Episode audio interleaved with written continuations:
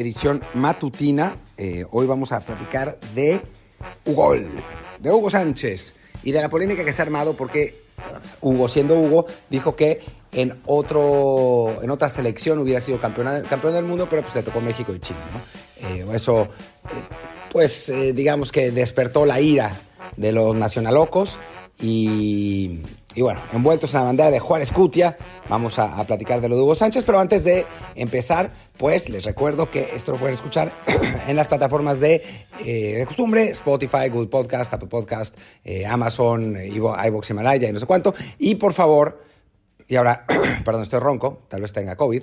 Eh, no, la verdad es que no sé si tengo COVID, espero que no, era, era broma, ya con esto no se puede bromear nada. pero bueno, en fin, el asunto es que que bueno, eh, les pedimos que pongan un review de cinco estrellas a este podcast para así eh, que gente, más gente nos conozca y que los patrocinadores entren y nos den un chorro de lana y nos hagamos millonarios eh, y por lo menos con eso podamos seguir haciendo este podcast con la frecuencia que lo estamos haciendo hasta ahora. Pero bueno, en fin, hablemos de Hugo Sánchez, de esta, de esta declaración. Obviamente, pues, en, México cada vez que uno habla en contra de algo de México, no uno, o sea, cualquiera, ¿no? la gente se pone muy, muy loca muy loca. Recordemos con Tiziano Ferro lo de las bigotonas, que bueno, pues tampoco estuvo padre, pero, pero uff, el, escándalo fue mayúsculo, ¿no? O cuando en. Ay, ¿cómo se llamaba este programa? Ya se me olvidó, en el programa este Top, Top Gear, ja, sí, Top Gear en, en, Inglaterra, ya no me acuerdo qué dijeron mal de México, y uy, la gente se puso loquísima, loquísima.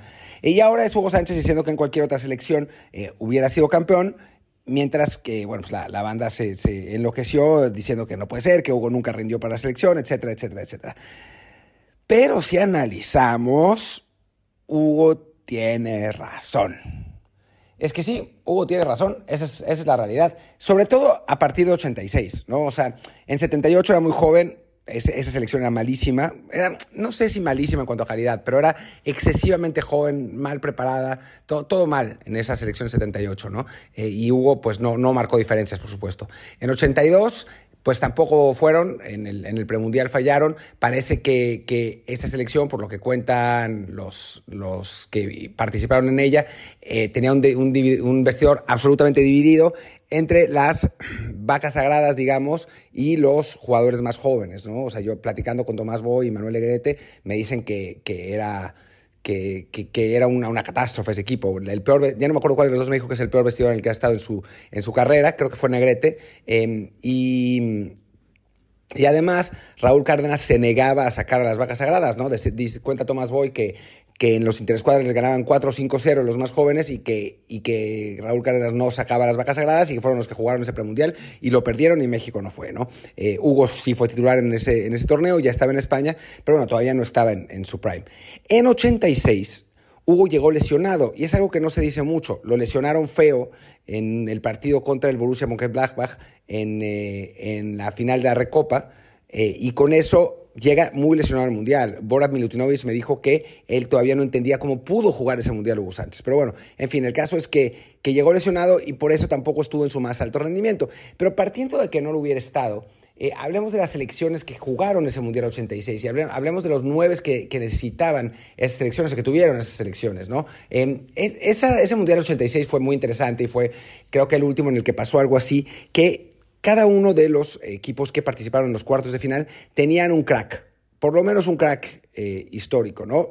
Algunos finalmente no terminaron trascendiendo tanto, pero tenían a ese crack, ¿no? O sea, eh, hablamos de Bélgica con Schifo, en España con Butragueño, Hugo en México, Maradona en Argentina, Francia con Platini, Alemania con Rummenigge, Em, se me escapan los Inglaterra con Lineker y eh, algún otro se me va, pero ya, ya me acordaré en, cualquier momento, ¿no? Eh, entonces, cada uno tenía uno de sus cracks, ¿no? Obviamente el más crack de todos fue Maradona y al final de cuentas Argentina terminó siendo campeona del mundo, ¿no? Pero bueno, hablemos de qué, eh, qué nueves tenían, tenían esos equipos. De Bélgica no me acuerdo, pero quien quiera que sea no era mejor que Hugo.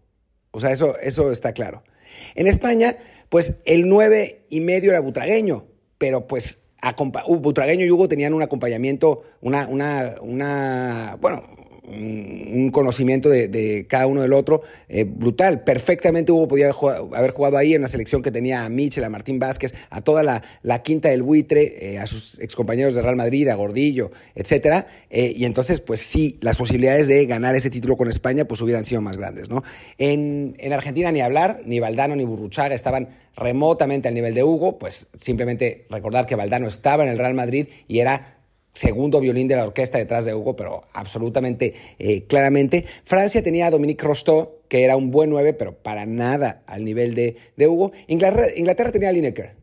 Ahí sí quizás el cambio no hubiera sido tanto, ¿no? O sea, Lineker sí era un, 9 de élite, quizás al nivel de Hugo Sánchez, además ese fue su, su mundial de explosión, fue campeón goleador. O sea, ese es el único equipo en el que en principio Hugo no hubiera marcado una gran, gran, gran diferencia. El equipo que me faltó fue Brasil que tenía a Zico, Sócrates, eh, Junior, todo, toda esa, esa selección eh, espectacular. El 9 de Brasil era Careca, que era un muy buen 9, pero todavía no estaba en su máximo, en su máximo esplendor, al que llegaría un par de años después.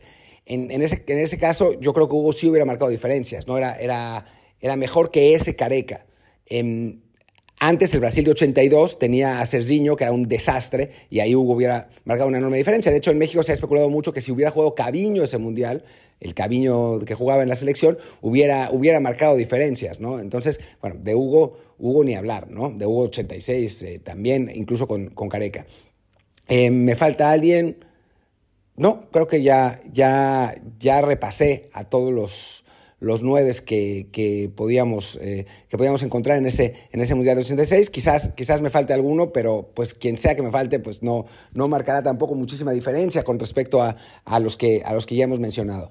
Y después está el Mundial de Italia 90, ¿no? que, en el que Hugo hubiera llegado en su absoluto clímax, era el mejor momento de su carrera, acaba de ganar el, la bota de oro, eh, ganó el, eh, rompió el récord de, de más goles anotados en, una temporada en España con 38. De hecho, cambiaron la historia para que Sarra también lo tuviera, una, una cosa ahí eh, muy loca nacionalista de España. Y bueno, analicemos a los, a los equipos que llegaron a las, a las instancias finales en, en ese mundial, ¿no? Em, Alemania tenía a Feller que, era un gran 9, la verdad, Feller y Klinsmann, que eran dos grandes 9, ahí quizás Hugo no hubiera marcado muchísimas diferencias, ¿no? Pero en el caso de Argentina, por ejemplo, el 9 creo que era Balbo, ¿no? Y para nada, o sea, era un Balbo que además no era ni siquiera el, el Balbo que llegó a ser después en el Parma, ¿no? Entonces, para nada estaba, estaba al nivel de, de Hugo. Después, en semifinales, el 9 de, de Italia era Totoski Lasci, que que bueno, se inspiró en ese momento, le ganó el, puesto a Gianluca Viali, que era un mucho mejor jugador, era un, buen 9, eh, pero no era mejor que Hugo, ¿no? Eh, a pesar de haber tenido una muy buena temporada de goles en la Juve, eh, no, no era, no era para nada eh, mejor que, que Hugo Sánchez. Después, en la, en la otra semifinal, estoy tratando de recordar a quién le ganó Alemania, la otra, a Inglaterra, Inglaterra, ¿no? Que tenía el propio Lineker, aunque ese, ese Lineker de 90 no era el Lineker de 86. Pero, pero bueno, era, era un muy buen, un muy buen 9. Quizás eh, Hugo no hubiera mejorado muchísimo esa, a esa selección inglesa. Em, después estoy, estoy pensando en cuartos de final. Camerún tenía a Roger Mila, que fue, se inspiró en ese mundial, pero para nada, ni remotamente cerca del, del nivel de Hugo. Em, Argentina le ganó a Yugoslavia, cuyo 9 era. ¿Quién era el 9 de esa selección? ¿Era el Boxic? Ah, Yugoslavia tenía un equipazo, pero no tenía un 9 como, como Hugo Sánchez, ¿no? Em, después, Inglaterra le ganó a Camerún, Argentina y Yugoslavia, Italia le ganó a Irlanda, cuyo 9 era, era Aldrich, eran Aldrich y Cascarino, que eran pues esencialmente dos picapiedras, nada, nada que ver. Y después el equipo que me falta es el que perdió con Inglaterra, Argentina, eh, Alemania, Alemania ganó a Checoslovaquia, cuyo 9 era Tomás Kurabi, que un buen jugador que, estaba en, Italia, pero tampoco al, nivel de Hugo. ¿no?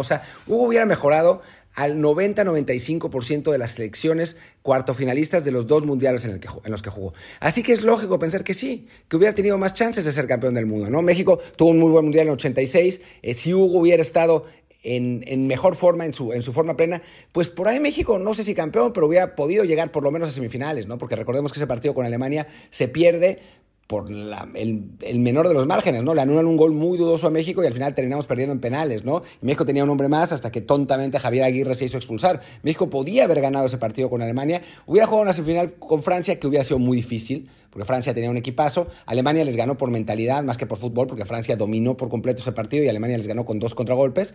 Y seguramente a, nosotros nos hubieran ganado, ¿no? Pero bueno, México hubiera estado en semifinales y ahí puede ser cualquier cosa. Después la final contra Argentina de Maradona, lo veo difícil, aunque algo que dicen tanto Bora como Negrete, que es bien interesante, es que México jugó cinco veces con esa Argentina y empató todas.